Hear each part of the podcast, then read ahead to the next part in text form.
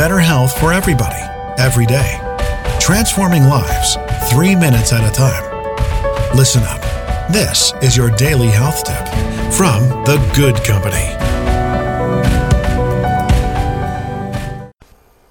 Hey there, welcome back to today's health tip. This is Melissa from The Good Company. And this week we are talking about functional foods, things you might have heard or read about, but not really gotten into yet. I am here to guide you. So, yesterday we talked a little bit about turmeric, and today we're going to talk about matcha. And matcha is a finely ground bright green tea powder. The scientific name is Camellia sinensis, and it's prepared from a high quality shade grown leaf known as the tencha leaf.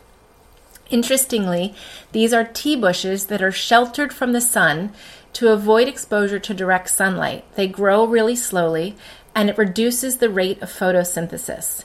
That creates a darker leaf and stimulates the production of both chlorophyll and amino acids, making it a powerhouse.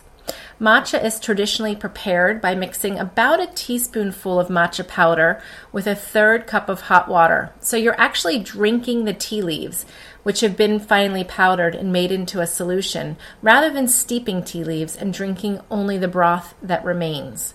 Now, I'm going to preface this by saying that is the traditional way to drink matcha, and it's pretty stiff. If you've ever had a cup of green tea that you've brewed strongly and have not added sweetener, it kind of can taste like grass. Um, so, we're going to talk about other ways to prepare it.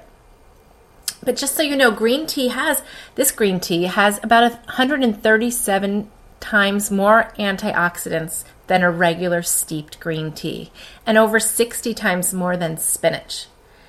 Um, so, what are the benefits of drinking matcha? Well, I read a 2011 study in the American Journal of Clinical Nutrition, and it showed that the administration of green tea beverages or extracts like matcha significantly lowers your serum total cholesterol level, especially that LDL or the bad cholesterol concentrations. Other population studies, population-based studies, have linked green tea to a variety of health benefits like helping to prevent heart disease, or type 2 diabetes and cancers, and even encouraging weight loss by enhancing both resting metabolic rate and fat burning. And let me say, who doesn't love that?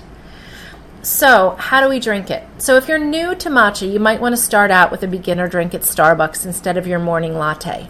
Their grande green tea latte with whole milk will set you back 280 calories, but has a whopping 32 grams of sugar. So if you're going to try it at Starbucks, I suggest ordering it with almond milk, which will drop you to 160 calories and 21 grams of sugar. And I have to admit, it's quite tasty. Um, you can make it yourself at home. You can skip the sugar and uh, heat up some milk, add that teaspoon of matcha, and sweeten it with stevia or agave for much less sugar.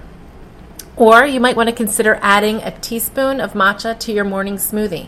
So if you're currently making a protein drink in the morning, just simply adding a little bit of matcha powder will give you all of those great antioxidants and make you feel like a superhuman. So give it a try. Hit me up on Facebook or Twitter. Let me know what you think. Have you tried matcha before? Are you going to add it to a smoothie? How do you like to drink it? We'd love to hear from you. Have a great day.